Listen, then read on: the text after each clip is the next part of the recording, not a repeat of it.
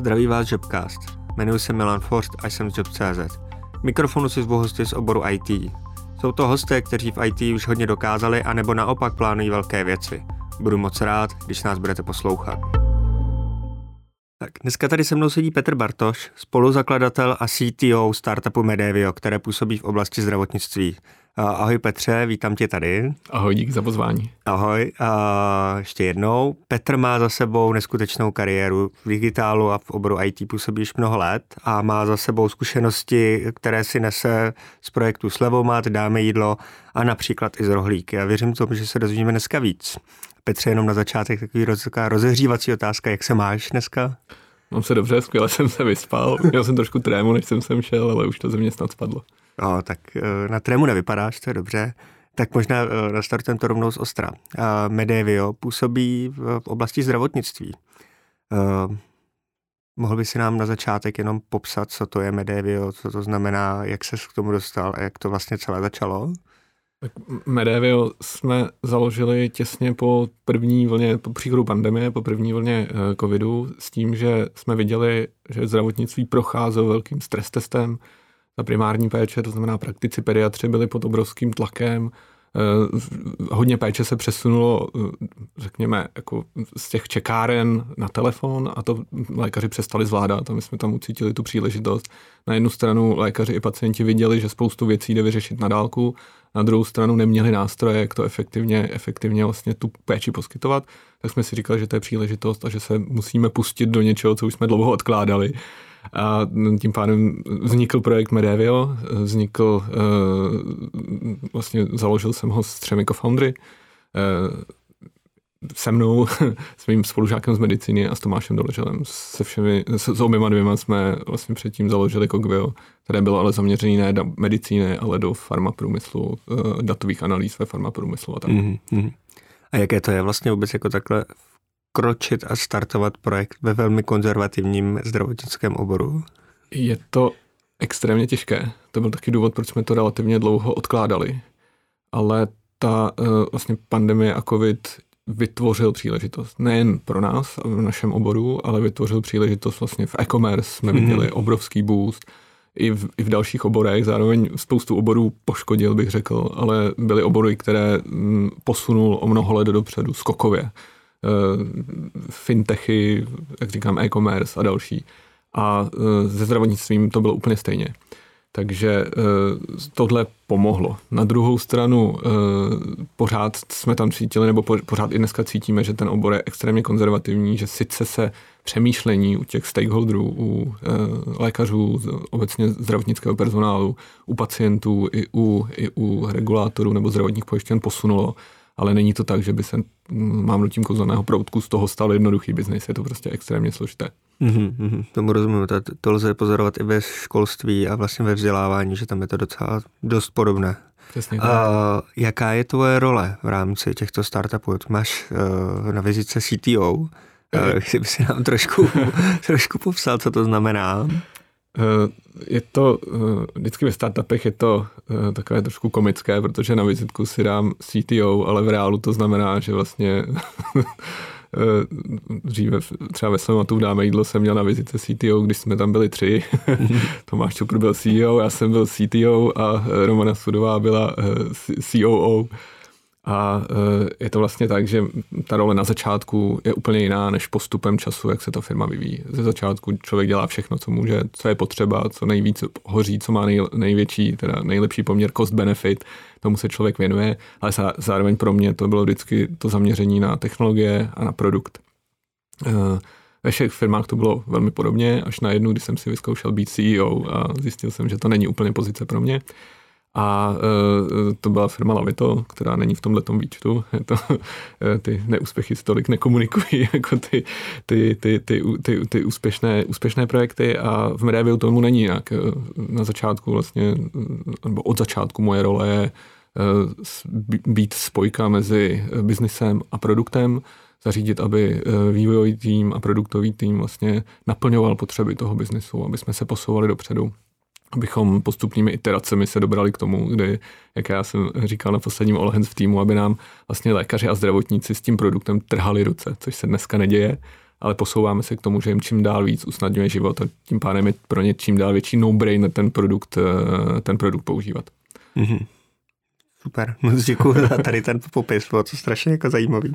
A jak ty vnímáš teďka vlastně i tu, nebo v jaké fázi teďka Medevio je? Ještě začneme, aby jsme si zafixovali tady to. Já, já popíšu tu timelineu. Vlastně mm-hmm. 2020 březen, řekl bych první opatření proti covidu. Mm-hmm. Pro mě to bylo období, kdy takové nejistoty, vlastně pro celou společnost to bylo období nejistoty, já jsem to neměl jinak ale velmi záhy po tom začátku uh, jsem vlastně jako naskočil na uh, takovou občanskou iniciativu, bych řekl, COVID-19 nebo data proti COVID a s ostatními technologickými uh, nebo s lidmi s technologickým zaměřením z té startupové scény a uh, vlastně Eh, vzniklo to kolem Šana Šenkypla, mm.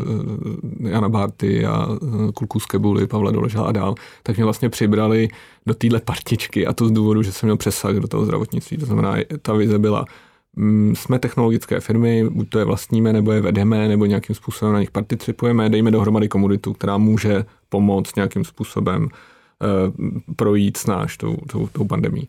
Moje expertíza v tomhle byla techn- přesah do technologií, ale zároveň eh, díky mýmu sice nedokončenému, ale pořád studiu medicíny, přesah do zdravotnictví. To znamená zase takový překladatel mezi eh, nějakým jazykem mluví lékaři a zdravotníci, nějakým lékařem mluví eh, vývojáři a datoví analytici. A takže tohle, tohle vlastně bylo to období březen až květen. Můžu jako teď zpětně s odstupem konstatovat, že naše snahy byly něco jsme malinko dokázali, ale jinak jako jsme dokázali zlomek toho, co jsme si představovali, že bude jako naším přínosem. Takže zpětně to ohlídnutí bylo spoustu zkušeností, ale přínos, řekněme, relativně minimální. Nedokázali jsme jakoby ohnout to fungování státního aparátu a vůbec těch eh, státních složek, které měly nebo mají do dneška na tu pandemii nějakým způsobem reagovat.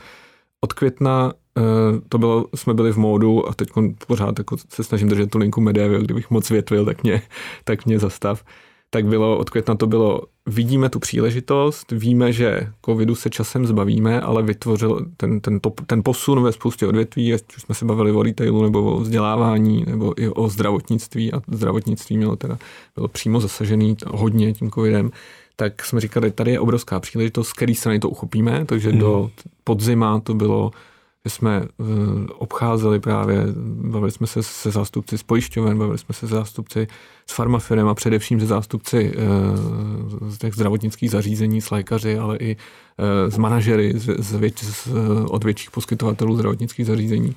A zkoumali jsme, co jsou co jsou ty problémy, které jsou pro ně nejpalčivější, kde to i biznisově bude dávat největší smysl se do toho pustit. No a uh, někdy, řekl bych, na podzim jsme se pustili naplno do programování. V lednu 2021 jsme měli takzvaný minimální produkt, to znamená něco, co už se nestydíme ukázat, nebo možná trošku stydíme, ale už to přináší nějakou hmm. přidanou hodnotu. To, když uh, spouštíte a nestydíte se za svůj produkt, tak jste spustili příliš pozdě, jedna ze startupových pouček, takže uh, toho jsme se drželi Šli jsme s tím z eh, kůží na trh relativně brzo a na základě zpětné vazby od těch prvních uživatelů z řad lékařů jsme začali ten produkt vylepšovat. Takže když to řeknu od doby, když jsme na trhu, tak to je začátek toho roku. Dneska jsme 10 měsíců od té doby, co to začali používat první lékaři a první pacienti. A to znamená, že jsme na úplném začátku. Abych teda jednoduše odpověděl na tu úvodní otázku. Medevio na úplném začátku. Eh, ten přínos se zvětšuje a uh, zároveň prostě hledáme furt, e, aby ten přínos byl co nejvyšší, aby uh, pro lékaře, který chce svým zákazníkům poskytnout službu na úrovni 21. století, nejen v oblasti zdraví, ale i toho komfortu, té pohodlnosti a tak, tak abychom byli volba číslo jedna. Tam dneska v Čechách, řekl bych, jsme, z hlediska pohledu evropského tam nejsme jako Medevio, ale to je ten náš cíl v následujícím měsících, ro, roce. Mm-hmm, mm-hmm. A co, takže tedy by si měl teďka definovat ten nejbližší milník, který máte před sebou? Eh, pro nás eh, je to eh, kapička, která sledujeme, jsou jednak ta produktová, to znamená mm. ten přínos, takové to lékař se rozhodne, že chce svým zákazníkům nabídnout digitální službu, jako dneska je běžné, že už chci se otevřít účet v bance, už to jde přes aplikaci, chci převést peníze, jde to přes aplikaci, chci si půjčit peníze, jde to přes aplikaci. Tohle to nebyl standard ve zdravotnictví, eh, začíná to být standard. Velcí hráči na tom trhu si vyvíjí vlastní řešení nebo nakupují a lokalizují řešení ze zahraničí a je to extrémně drahé. A pro nás ten cíl je, abychom byli schopni toto nabídnout malým ambulancím, středně velkým poliklinikám nebo sítím zdravotnických zařízení, aby to pro ně bylo výrazně levnější tím, že je to platforma, ale zároveň, aby to plnilo prostě maximum z těch požadavků, které na to mají, aby mohli tou digitální službou, tou distanční péčí nebo obecně, jako když to zavřeme po ten pojem telemedicína, konkurovat těm velkým hráčům. Takže pro nás ten milník je product market fit, to znamená dostat se na tuhle pozici, abychom jako byli na tom hráčku pro ně, eh, pro zdravotnická zařízení, když řeknou, chceme poskytovat dobrou digitální službu, tady je na to nástroj, tady je na to platforma. Mm-hmm. A jinak, co se týče čísel biznisových, tak pro nás Eh, pro mě je to pří, příští rok, v roce 2022, mít na platformě 500 lékařů a 100 mm, tisíc pacientů. To znamená, když se vynásobí tohleto číslo, tak to tak nějak odpovídá. Dneska jsme na, eh, přesáhli nedávno stovku, eh, stovku lékařů týdně děláme přes 2000 požadavků, takže mm-hmm. a tohle číslo teda, zvlášť teď s nástupem období respiračních infekcí a zase se, s, na, s tím pádem náběhem ty další vlny covidu, tak, tak tohle to číslo teda extrémně roste. Mm-hmm. Přirozeně, přesně tak. Organicky bych řekl. Organicky. a mě tam zajímala ještě jedna věc o tobě. A ty jsi teda CTO ve spoustě společností a říkal si nedokončené vzdělání medicíny. V jakém ročníku? V šestáku. šestáku okay. Dvě státnice eh, do titulu mudr. Takže řekl bych, prošel jsem tím vzděláváním Všechno. celým, akorát jsem se nedotlačil k tomu, abych se připravil na ty poslední dvě hmm. nejtěžší státnice. Eh, já jsem při medicíně právě ten důvod, proč jsem se od toho odklonil, ještě před vysokou školou jsem se rozhodoval mezi technickými obory, takže nějaký čvůd, matfis a tak, a medicínou. Nakonec teda volba padla na medicínu ale už v té době jsem jako brigádu měl programování. A e, ve třetíku jsem e, opakoval ročník kvůli patologii a tím pádem jsem byl ještě ne v tom kreditovém systému, ale takže se opakoval ročník a jediný obor, který jsem v tom ročníku dělal, byl ta patologie, takže jsem měl spoustu času. A místo, abych ho věnoval učení patologie, abych to znova neopakoval, tak jsem to věnoval, že jsem se pustil uh, s Tomášem Čubrem do, do, do, do, do slevomatu, do zakládání slevomatu. Mm-hmm. A to potom definovalo tu moji další dráhu, takže vlastně uh, rozhodování mezi tech, technikou, řekněme technickým obory a medicínou, eh, cesta medicíny a potom zase pomalinký odklon, ale už přes, přes learning by doing bych tomu řekl, zase, zase zpátky k těm technickým oborům, ale tu medicínu jsem se furt snažil jako posouvat, i když to trvalo extrémně dlouho teda. A e, takže, takže takhle to vzniklo. A, a CTO, jak jsme říkali, to je jenom fancy nálepka ve startupech pro prvního programátora nebo prvního dat, datového analytika, ale jako definuje to moje, ten, ten, ten můj skill. To znamená technologie, e, produkt a, a vlastně schopnost komunikovat s lidmi z biznesu, ze salesu, z marketingu, který vlastně na ten produkt posílají své požadavky a produkt je nějakým způsobem dodává, aby ta firma rostla a, a, a fungovala. Mm-hmm, mm-hmm, super. Mám uh, velmi podobný případ doma, takže zdravotnictví. Uh, tak mě by zajímalo ještě, co je nějaká jako tvoje vnitřní motivace ty věci dělat, protože no, uh, máš za sebou hodně velkých věcí, uh, před sebou obrovskou challenge, jako být uh, volba číslo jedna na evropském trhu není malý. Uh, Zatím co český.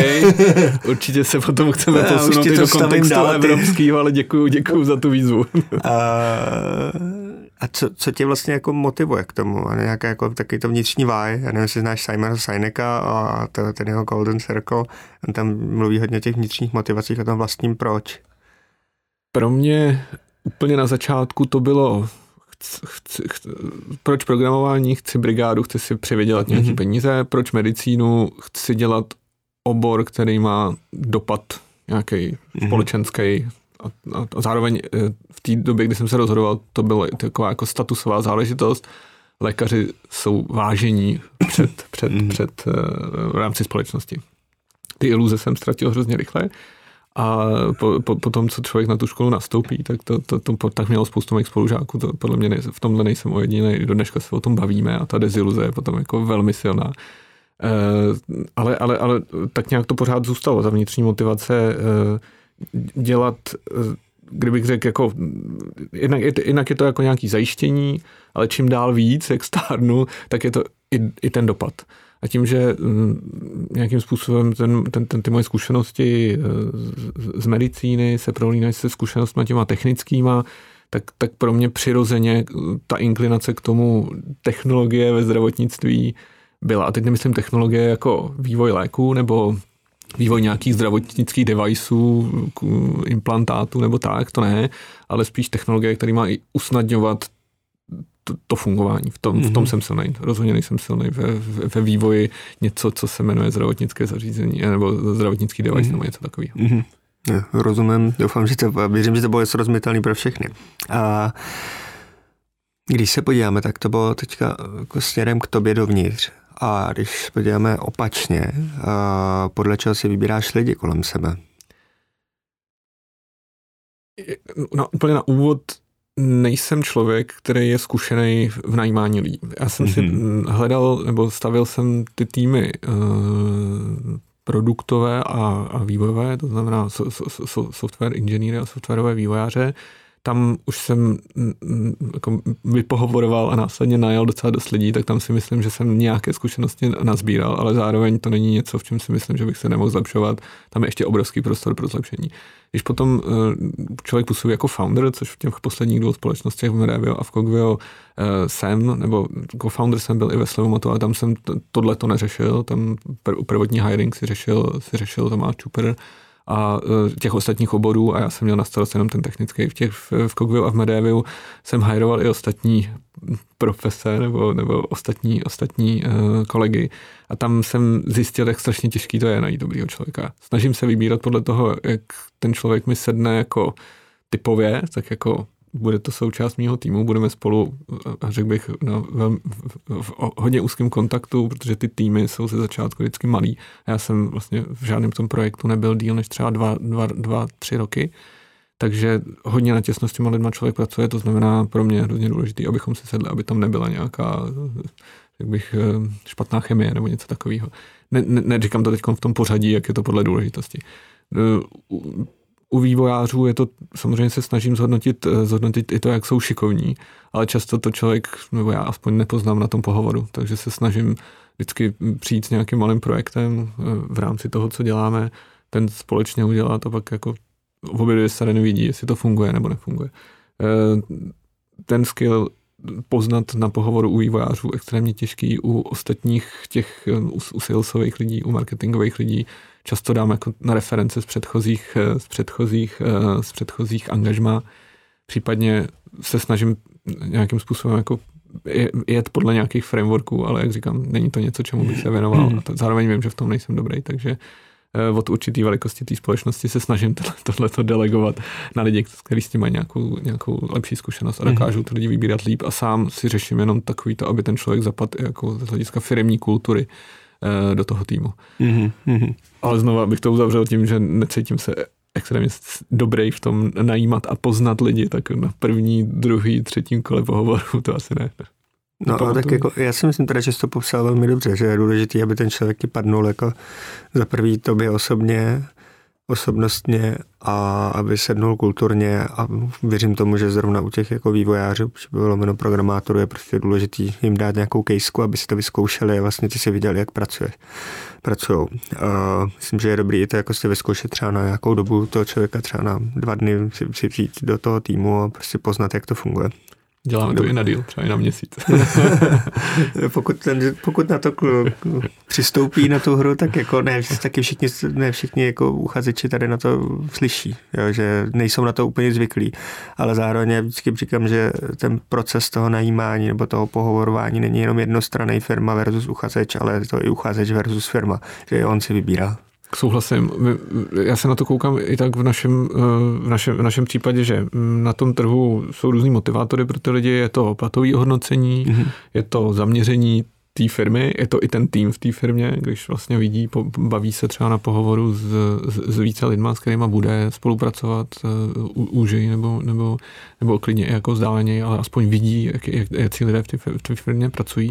A pro nás jako začínající firma, startup samozřejmě jako nedokážeme přeplatit Google, nedokážeme přeplatit Avast, nedokážeme přeplatit jako další velký etablovaný firmy na tom českém trhu.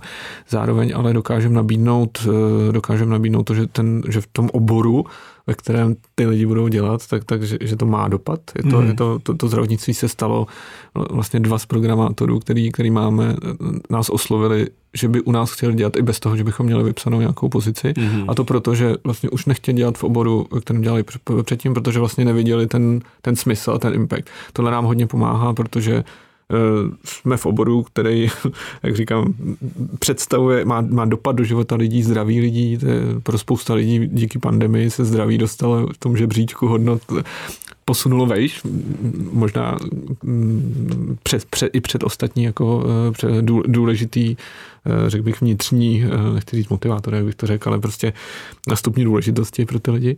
A tím pádem pro nás, to, tohle to nám usnadňuje i hledání těch lidí, že vlastně mm-hmm. jsme v oboru, který, který pro ně může být jako zajímavý. Mm-hmm. To věřím. A zase jako z pohledu jakých jako hodnotových vývojů generací, tak zase ty mladší teďka ročníky jdou mnohem víc zatím, nejenom aby to byl hezký plat, ale aby právě měli přínos pro společnost. A ten tým se skládá e, primárně z vývojářů, nebo tam máte i nějaké zdravotníky a jako takový jako doktory, případně jakože konzultanty tohoto směru? Je to přesně tak, jak říkáš. Ten tým je, jsou pri, dneska primárně výváři. V tom produktovém lomeno vývojovém týmu je nás uh, devět, se mnou deset. A potom uh, zbytek týmu je dalších pět lidí, takže dohromady je nás plus, plus minus 15, mm. možná nějaký malý úvazky jako brigádníci, co třeba nám pomáhají s čištěním dat nebo, mm-hmm. nebo s podobnými tásky, ale 15 lidí, řekl bych, je teď, když, když se sejdeme všichni na town hall meetingu, tak je nás 15, většina jsou vývojáři a je to i dané tím, v jaké fázi toho projektu se nacházíme.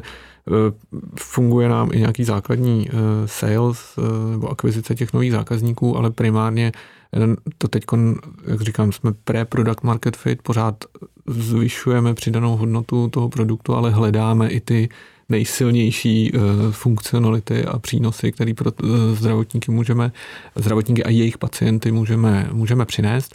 A um, tím pádem ten poměr, prostě dvě třetiny vývoj, eh, třetina zbytek, dejme tomu, je asi přirozený. A ve chvíli, hmm. kdy se posuneme k tomu, že to začne začne trošku víc, že to zahoří, že to, že, že to začne být prostě velmi atraktivní a naběhneme na tu, na, na tu silnější trakci, tak, tak doplníme ten zbytek týmu a zase se, mm-hmm. s, s, s, ten, ten poměr, řekl bych, přes, překulí. Menší část toho týmu bude produkt a vývoj a větší část týmu bude vlastně customer support a mm-hmm. sales, akvizice a tak dále. Mm-hmm. A je to to nějaké jako zlaté pravidlo, které si nesí ze svých zkušeností no já bych se přiznal, tak jak jsem říkal uh, uh, vlastně v začátku, tak, tak jsem ve Slevomatu i, i v Dáme jídlo, i, v začátcích rohlíků byl hodně odstíněný od těch dalších, dalších řekl bych, oddělení.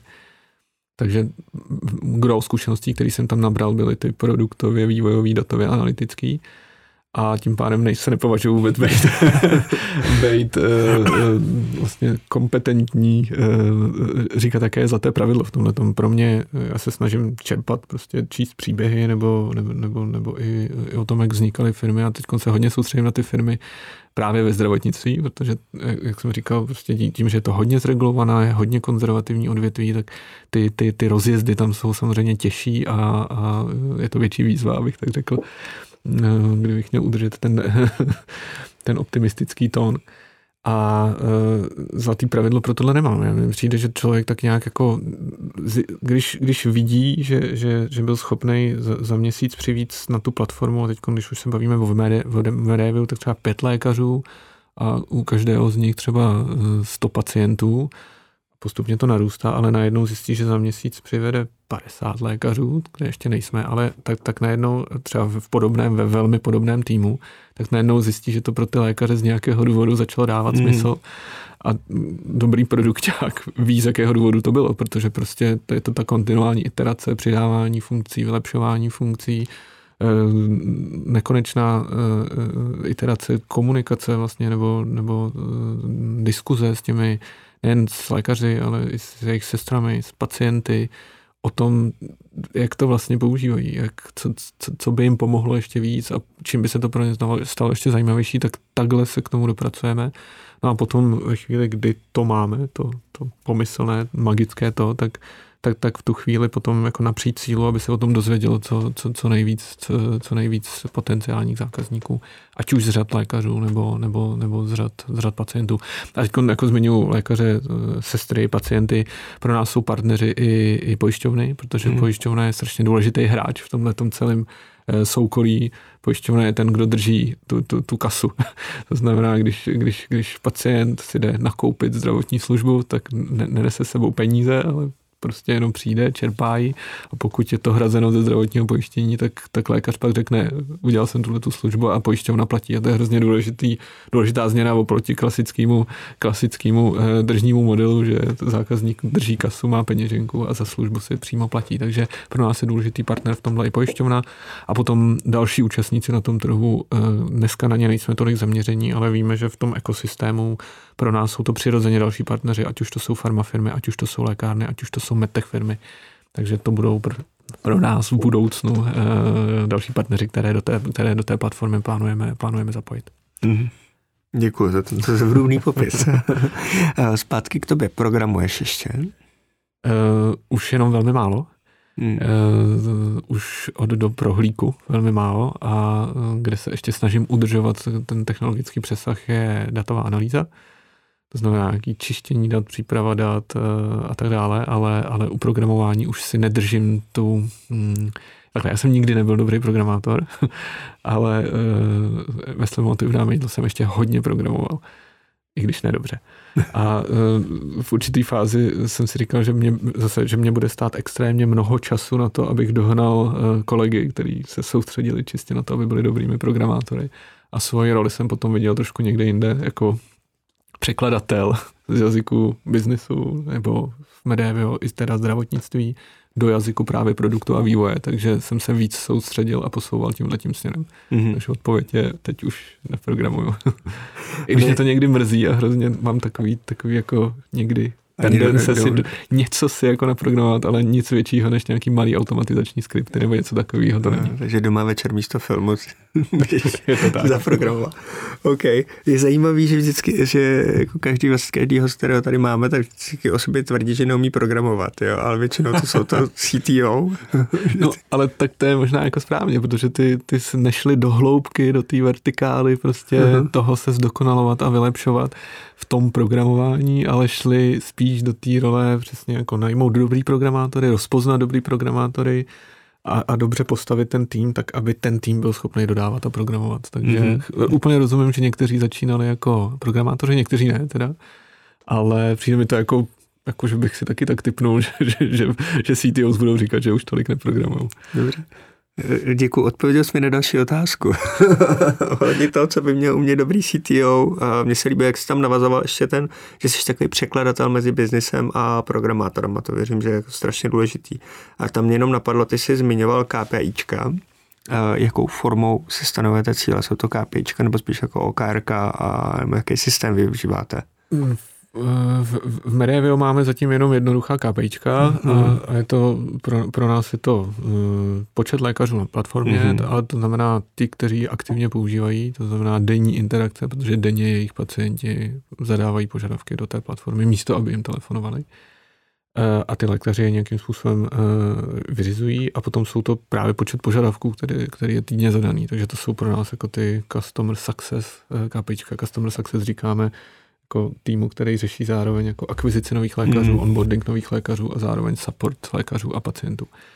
E, to, to znamená, tohle jsou úplně základní KPIčka a, a pro, pro produkt a vývoj m, mm, jako nemáme úplně jako hard KPIčka, oni se těžko nastavují, pro nás je to takové m, mm, pravidlo palce, jsme schopní pocitově šipovat nebo, nebo produkovat uh, nové funkce, které posouvají. Jsme schopni iterovat, jsme schopni uh, si říct každé dva, tři týdny, ano, teď jsme přidali funkcionalitu, která šetří prostě desítky minut denně, hodiny týdně tomu lékaři nebo s nějakým způsobem zpříjemňují život tomu pacientovi. Pokud vidíme, že ano a shodneme se na tom v rámci toho produktového týmu, mm-hmm. tak fajn, pokud ne, tak, tak, tak, tak je potřeba něco změnit. Myslím si, že tohle jde jenom v těch hodně raných fázích té firmy, v kterých se teda i my, my nacházíme. Postupem času je dobrý i tomu produktovému a vývojovému týmu nastavit KPIčka, nebo spíš OKR, tak tou cestou jsme šli vlastně v Cogville po, po dvou, dvou a půl letech, kdy už se stabilizoval ten tým a nějakým způsobem se zastabilizovala celá ta firma, tak, tak se vlastně jako jsme nastavili OKR, který měli vlastně dopady do toho vývojového produktového týmu, mm. jež působí vlastně jako, že umožňuje tomu salesovému týmu a marketingovému týmu naplnit jejich KPIčka, jejich OKR, takže vlastně takhle nějak o tom přemýšlíme. Mm-hmm, mm-hmm. Já se moc děkuji za ten popis, který si, jak jste dal hezký příklad versus Medivy versus Kogio. Že jako zajímavý, věřím tomu, že pro posluchače je jako to přemýšlení, že ty okárka až v té pozdější fázi, že teďka jdete na ty dvou, tří týdenní sprinty. Je to jo. tak, je to tak. Je to ta, ta, ještě než máme product market fit, ještě než si můžeme říct, máme přesně ten skvělý produkt pro, jak pro zdravotníky, tak pro, tak pro pacienty, tak do té doby budeme hledat a tím pádem je člověk potřeba, aby člověk byl i připravený, že prostě x týdnů dělal na něčem, se věnoval něčemu, ať už jako ze stran produktu nebo samotného vývoje, co se prostě zahodí. Jo? A ne, ne, ne každý to teda ocení. Ten, ten, mm. prostě jsou, jsou lidi, kteří jako nechtějí, za, jako aby jejich práce vyšla v ní več, ale jsme ve fázi, ve které prostě hledáme. A i když nás přesvědčují třeba zákazníci, že to je určitě ta funkce, co potřebují, tak čas, časem třeba se teda rozhodneme ji udělat, Eh, spustíme ji a vlastně zjistíme, že to nebylo úplně ono, že tak, tak, tak je potřeba jako buď to předělávat, nebo ji třeba úplně zahodit a jít trošku jiným směrem. Tak trošku je to jako abstraktní, rozumím, ale chtěl jsem jenom naznačit, že no, člověk je potřeba, je potřeba, aby člověk byl připravený i na to, že že, že, že, že eh, zahazuje, nebo že, že musí opustit trošku kus té práce, kterou v posledních třeba týdnech dělal. No. Mm-hmm. Já tak to si myslím, že se děje všude tady to, ne? Je to tak, no.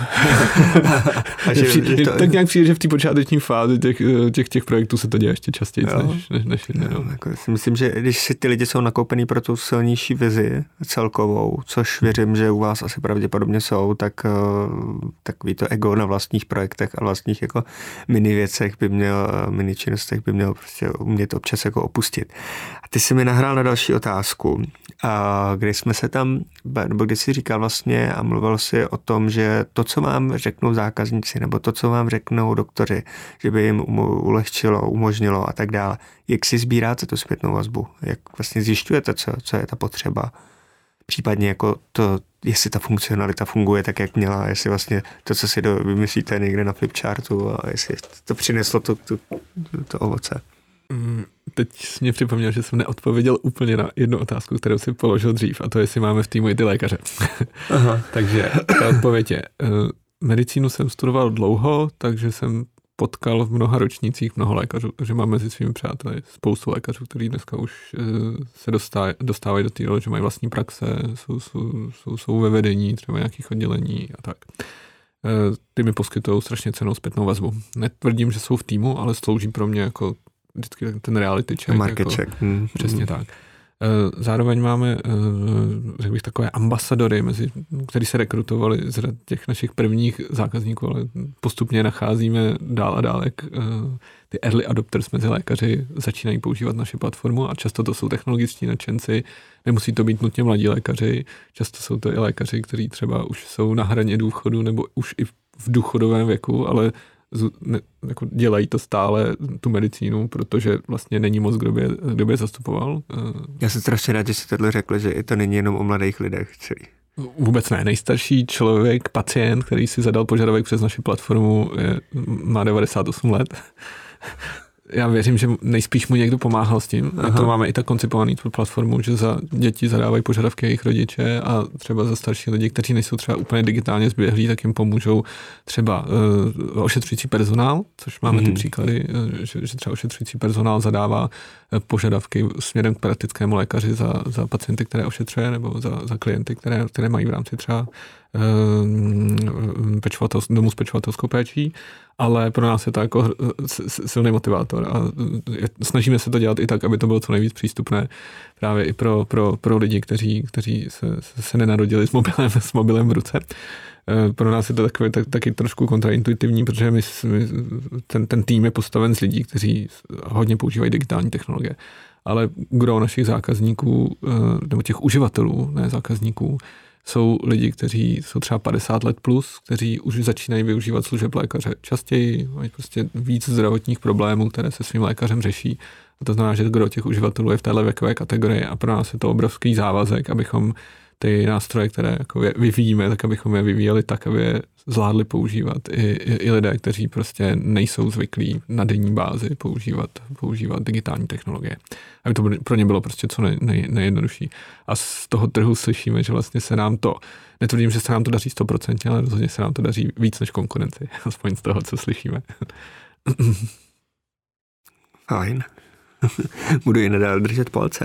A, Petře, hmm, když se vrátím zpátky k tobě, znovu zopakuju, má dáme jídlo, rohlík, CZ. Co z toho byla ta největší zkušenost? Mm, Nebo co, ti, co ti dalo nejvíc? To?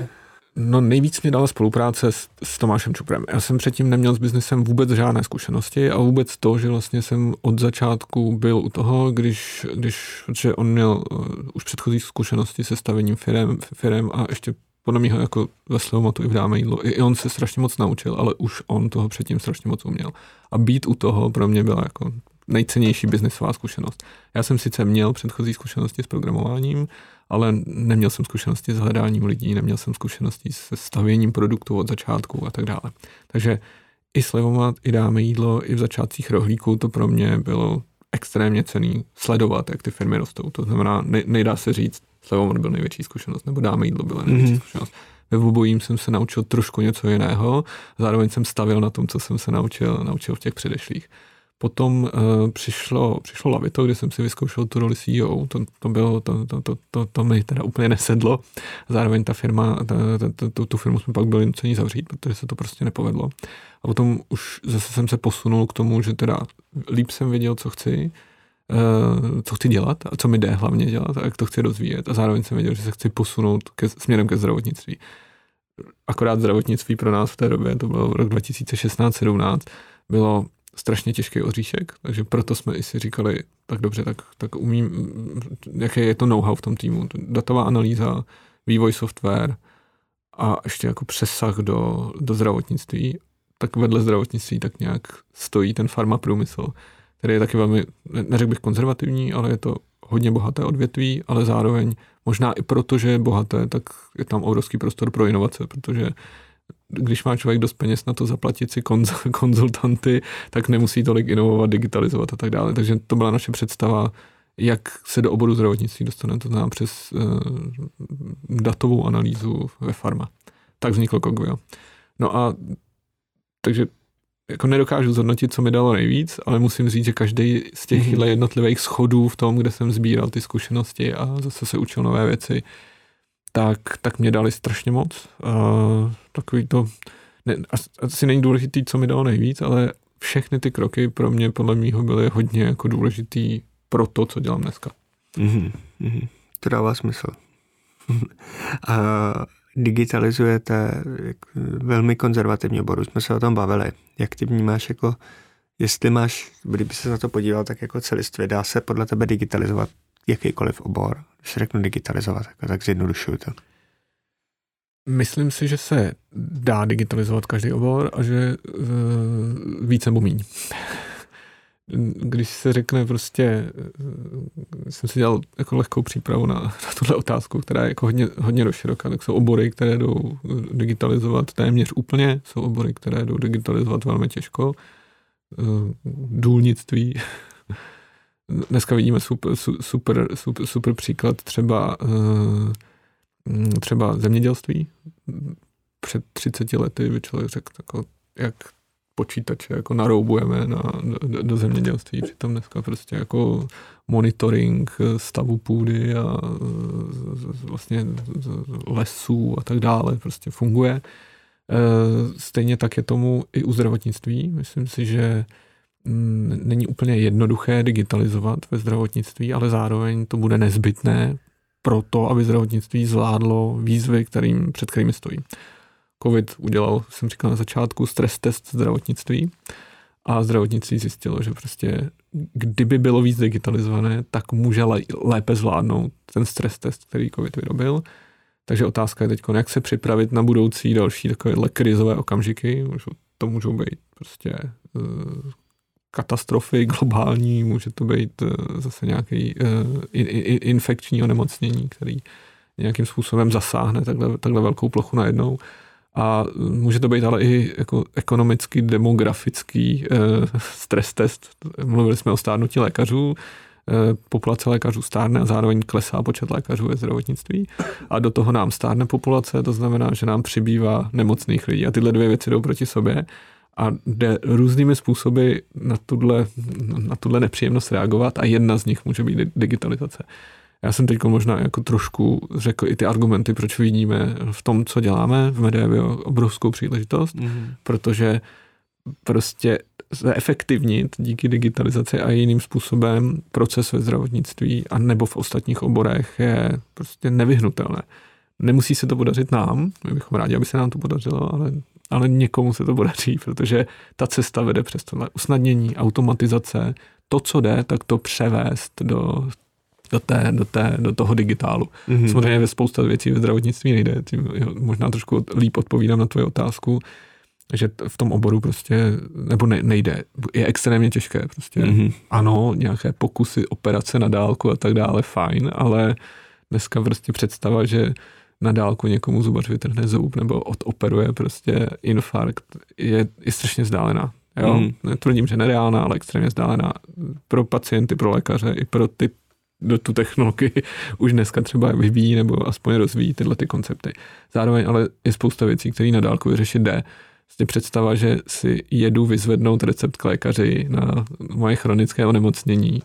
Lékař se mě nebo sestra se mě ve dveřích zeptá nějaký nežádoucí účinky, je pořád dobrý, fajn, tady je recept, naschledanou. Tak to prostě nedává absolutně žádný smysl a takovýhle úkonů, ať už administrativních, nebo řekl bych takových jenom lehká konzultace na průběh zdravotního stavu, samovyhodnocení toho, jestli, jestli třeba moje chronické onemocnění léčeno, OK, nezhoršuje se mi, jde udělat často na dálku a to ani nemluvíme o video konverzaci s tím lékařem, ale opravdu o takým vyplnění strukturovaného, validovaného eh, dotazníku, eh, který tomu pacientovi tak orientačně řekne, jak se daří ta léčba. Jestli třeba, když má domluvenou za rok kontrolní návštěvu, tak jestli má teda přijít až za ten rok, nebo jestli má přijít dřív nebo jestli tu kontrolní návštěvu za rok nejde zvládnout rychlou konzultací na dálku, videohovorem nebo po telefonu, eh, tak jak jsou už dneska zvyklí lékaři to řešit, nebo by, by, jsou už dlouho zvyklí to řešit a, a prostě ušetřit čas všem, pacientovi, mm-hmm. Lékaři, prostě všem. Mm-hmm. A mně z toho vyplývá, já mám takovou jako myšlenku a tezi vlastní, nebo hypotézu, že člověk a vlastně naše role potom bude ne víc jako dělat ty rutinní úkony, ale aby jsme měli větší přidanou hodnotu. Jak ty tohle to vnímáš? Jakože... Mně přijde, že to, že to je přesně vystiženo, že, že, že uh, lékaře nahradit není cílem, aspoň v horizontu 10, 20, 30, možná ještě daleko více let. Uh, cílem je zefektivnit to fungování. Mm-hmm. Když jsme byli dva roky zpátky, no, to už možná bude díl, ta, ta, ta covidová doba pro mě tak nějak jako neexistuje. Bylo možná ještě v roce 2018, 17, to je jedno. Tak jsme byli na konferenci, která se věnovala inovacím ve zdravotnictví a jedno z témat bylo umělá inteligence nemá sloužit jako nahrazení, to byl celý panel přenášek jako nahrazení práce lékaře, ale jako usnadnění a asistování v práci lékaře. Takové to jako Eh, když se hledá třeba ve zobrazovacích metodách eh, v CT skanu nebo v magnetické rezonanci nějaká malinkatá anomálie, tak dneska už ty algoritmy jsou schopný ty anomálie najít spolehlivěji než lékař, ale vyhodnotit, jestli ta anomálie je opravdu nějakým způsobem diagnosticky zajímavá nebo závažná pro toho pacienta, to už je potom na tom lékaři. Ale usnadnit mu procházení těch uh, strašně moc snímků, to přece jako, jako chceme. A, a samozřejmě chápu lékaře i další zdravotnický personál, který se tomu tak nějak brání, protože jako nechce, aby jejich práce byla nahrazena. A proto se mi hrozně líbilo na té konferenci to takové to ujištění a takové to, ta komunikace mm. směrem k tomu, že to není nahrazení, je to, a je to vlastně... Asistence je, je, to, je, to, je to pomoc, je to, je to pomoc v té práci, je to usnadnění, je to zefektivnění té práce. Mm. Takže to je i, je to i ve spoustě dalších oborů. Automatizace, usnadnění prostě a tak. Takže eh, tohle je pro, podle mě ten směr pro, pro medicínu. Je to vlastně tak, jako já to vnímám jako přidání určité super schopnosti těm lékařům. Jak když, nevím, jestli jsi viděl seriál Good Doctor, kdy, kdy vlastně ten hlavní hrdina má autismus a vlastně tady to spektrum a Eh, je schopný mnohem spolehlivě, rychleji a hlouběji jako rozpoznávat tu diagnózu. A prostě funguje na, až to, to vypadá, že funguje na bázi umělé inteligence. Jo. A je to jako hrozně zajímavý z tohoto pohledu. Uh, Dám si to na svůj watchlist. Petře, když se blížíme takhle k závěru, je něco, uh, co ty by si posluchačům našeho Jobcastu doporučil, poradil? Jo, to je... Nemusí to být jenom z pohledu IT, může to být z pohledu čehokoliv. to, je, to, je, to je hodně široká otázka. Uh, já, pro mě strašně důležitý bylo, vlastně asi pro hodně lidí, eh, ten stres test nebyl jenom pro zdravotnictví poslední dva roky, stres test byl tak trošku pro celou společnost a spousta lidí jako začala přehodnocovat své fungování, dostat, mohlo se dostat do, do extrémně krizových situací, strach se ztráty práce. Teď jako naopak, zvlášť v tom mém oboru, je to prostě strašně nedostatek vývojářů a tak, takže je jako hlad potom, to jsem vlastně nezmínil u toho, co jsme se bavili, že vývojáře sice je hezký si vybírat, ale ono pak moc není i z čeho vybírat, takže vlastně jako je vůbec jako těžký dneska najít vývojáře, na tož pak jich dostat na pohovor tolik, aby si člověk z nich mohl vybírat, ale to už jsem zase trošku odbočil. Takže Eh, když ve vztahu eh, u mě k práci, eh, osobní, rodinný život, tak, tak možná takový doporučení pro všechny, hezky jako důsledně dbát na, na oddělení těchto těch věcí a na tom, aby člověk jako, mm, řekl bych, vybalancoval ten, ten, ten to úsilí, který věnuje tomu, aby pracovní část fungovala, ale zároveň i to, aby, aby mu i ta osobní část fungovala, to znamená rodina a mezilidský vztahy. Mm, já jsem mm, možná eh, do, do, dobrý oslý můstek k předchozí otázce. V těch předchozích projektech ve Slovatu a Dáme jídlo tam mm, pro mě jako pracovní eh, čas, který jsem stávil prací, byl eh, jako enormní. Jsem vlastně jako úplně přestal hrát počítačové hry, které jsem v té době hrál, uh, s tím, když jsem začal pracovat ve Slevomatu. Uh, a vlastně mm, žádný seriály nebo filmy, prostě trochu škola, strašně moc práce a, a vlastně takhle jsem to vydržel dělat ve Slevomatu dva roky, pak dáme jídlo dva roky, ale potom vlastně trošku už člověk jako začal, nechci operovat s termínem vyhoření, to se mi naštěstí jako vy, vyhlo, ale člověk začal sklouzávat k tomu, že to jednak nemělo ty, ty požadované výsledky, jako člověk věnuje hrozně moc času práci, ale nepřináší to tolik, kolik bys očekával, že, eh, že to přinášet má. A zároveň prostě tak trošku člověk zanedbává ten zbytek eh, toho, toho svého osobního života, takže v těch dalších letech, a možná to byla jako cená zkušenost těchto těch, z těchto těch, z těchto těch projektů, je potřeba tyhle ty věci balancovat.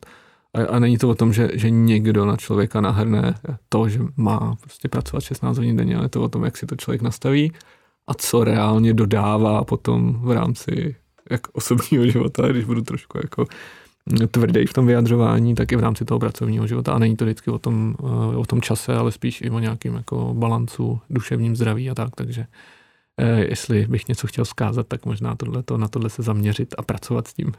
Mm-hmm. To byla takový hezká tečka na závěr. Mně se strašně líbilo. Já bych měl spoustu dalších otázek, ale myslím si, že teď se tak jako hezky zavřel a hezky doporučil. Eh, já bych to mohl jenom podepsat. Řekl jsi to super. Děkuju a děkuji ti moc za dnešní rozhovor, Petře. Díky za pozvání.